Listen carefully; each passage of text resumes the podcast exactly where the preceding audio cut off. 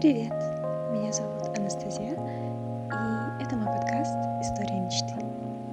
В своей жизни, букву за буквой, я создаю реальность своей мечты.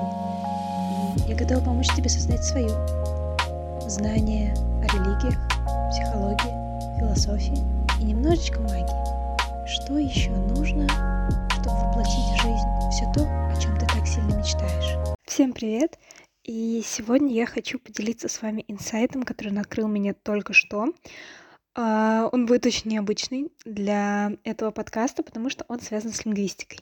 На самом деле, если кто из вас не знает, я учусь на лингвистике и, в принципе, очень люблю языки. А, я очень хорошо знаю французский и уже два года учу английский. Очень много люблю читать, что на одном, что на втором, и очень много узнавать. Вот, и, короче, для своей учебы я начала читать общий курс лингвистики на французском языке, потому что это его оригинальный язык. Его написал Фердинанд де Сосюр. Вот. И мне кажется, что то, что я сейчас расскажу, это еще одно доказательство того, что если твое мышление нацелено, направлено на духовность и на поиск каких-то вот истин, которые тебе важны для жизни, ты найдешь их везде, даже в курсе лингвистики. И мне кажется, то, о чем я хочу сейчас вам рассказать, это просто переворачивающее все мышление, все представление о мире идея. И да, давайте я уже расскажу.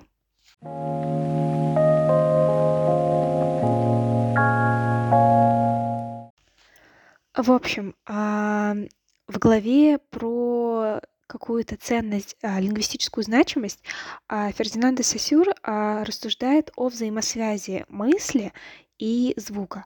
Наверное, я сначала прямо вот в потоке буду читать это все в оригинальном французском, чтобы как-то структурировать для своей голове. Ну, и звучит красиво. А потом буду стараться объяснить вам и как это понимаю я. Alors, Il n'y a pas donc ni matérialisation de pensée, ni spiritualisation des sons, mais il s'agit de ce fait en quelque sorte mystérieux, que le pensée son implique des divisions et que la langue élabore ces unités en se constituant entre deux masses amorphes. В общем, здесь он рассуждает о том, что на самом деле у нас ни мысли не материализуются в звуке, ни звуки не спиритуализируются в мысли. То есть ни одно не перетекает в другое, ни одно не может стать другим полностью, но существует что-то среднее. То есть какое-то вот это мистическое а, третье понятие, для которого у нас даже нет слова, он называет это вот буквальным переводом мысль-звук.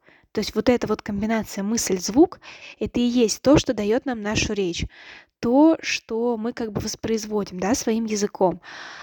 И это невероятно, потому что мы же всегда рассуждаем как, что речь — это как бы, да, реализация наших мыслей. Но не всегда же мы говорим то, что думаем. И не все, что думаем, мы говорим. И как вот эту разницу объяснить, и как бы как уловить даже на самом деле эту разницу, это тоже большой вопрос даже для самого человека, который говорит. И вот здесь, мне кажется, и кроется какая-то такая философская загадка, про которую здесь и говорит Фердинанд де Сосюр, потому что действительно мысли, они материализуются целиком. Мы выражаем какую-то часть мысли, да, но они все равно звучат по-другому.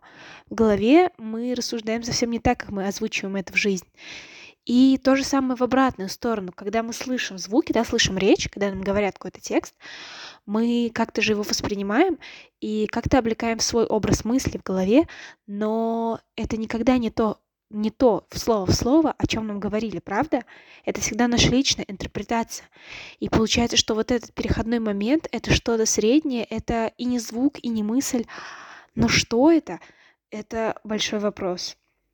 И здесь Фердинанд говорит о том, что «un son devient le signe d'une idée», то есть звук становится самой, э, самим знаком идеи. То есть это получается какое-то промежуточное такое мистическое значение, как символ, знак, какой-то тотем, который у каждого человека свой, как реальные тотемы и символы, которые у каждого свои. И это невероятно. И мне кажется, здесь действительно есть очень много о чем подумать.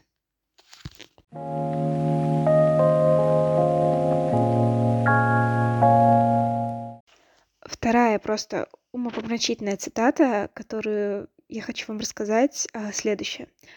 La pensée le recto et les sons le verso. On ne peut découper le recto sans découper en même temps le verso.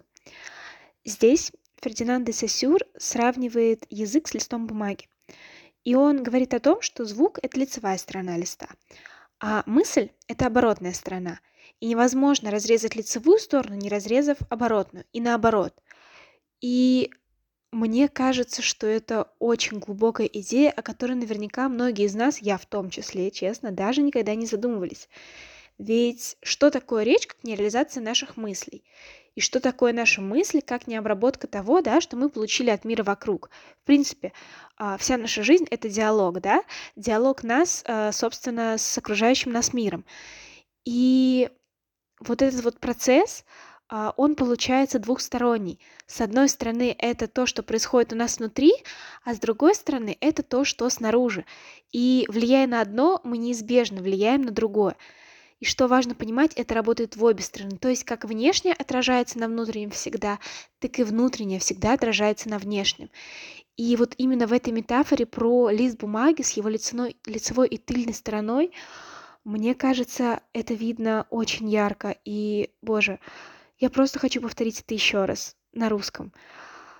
Язык — это лист бумаги, и мысль — это оборотная сторона этого листа, а звук — это лицевая сторона. И невозможно разрезать лицевую сторону, не разрезав в то же время оборотную. И невозможно разрезать оборотную сторону, не разрезав в то же время лицевую. Мне кажется, здесь просто нужно остановиться и подумать об этом.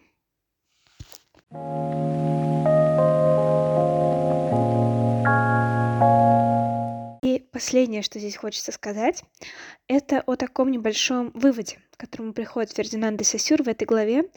Он говорит о том, что получается тогда, что лингвисты работают а, с какой-то такой а, мистической системой, где есть а, два больших элемента, которые сочетаются вместе. Les éléments de deux ordres se combinent. Cette combinaison produit une forme, non une substance. И элементы этих двух систем а, создают вот эту комбинацию, которая есть, является языком. Но эта комбинация — это не субстанция. То есть это не какой-то эликсир, который мы получаем, да, как а, на химии, смешивая два элемента между собой. Нет. Эти два элемента создают форму.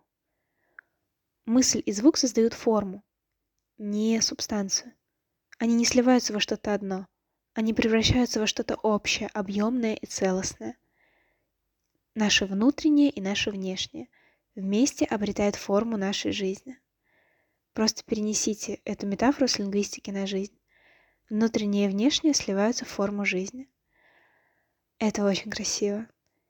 И это очень глубокий инсайт. Мне кажется, что здесь каждому стоит подумать об этом.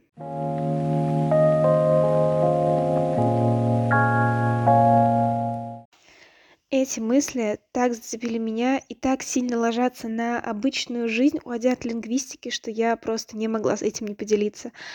И мне очень хочется повторить это все еще раз. Давайте с самого начала. Язык — это два основных элемента. Наши мысли и звуки, которые мы воспроизводим. То же самое, наша жизнь — это всегда производная от двух элементов. От нашего мира внутреннего — и от мира внешнего, и они неразделимы между собой. Но что важно? Мысль никогда не материализуется полностью, а звук никогда не спиритуализируется полностью. Также и в нашей жизни. Наш внутренний мир никогда не материализуется полностью во внешний, как бы мы этого не хотели. Но и внешний мир никогда полностью не переносится в наш мир внутренний. Ну и слава богу, наверное.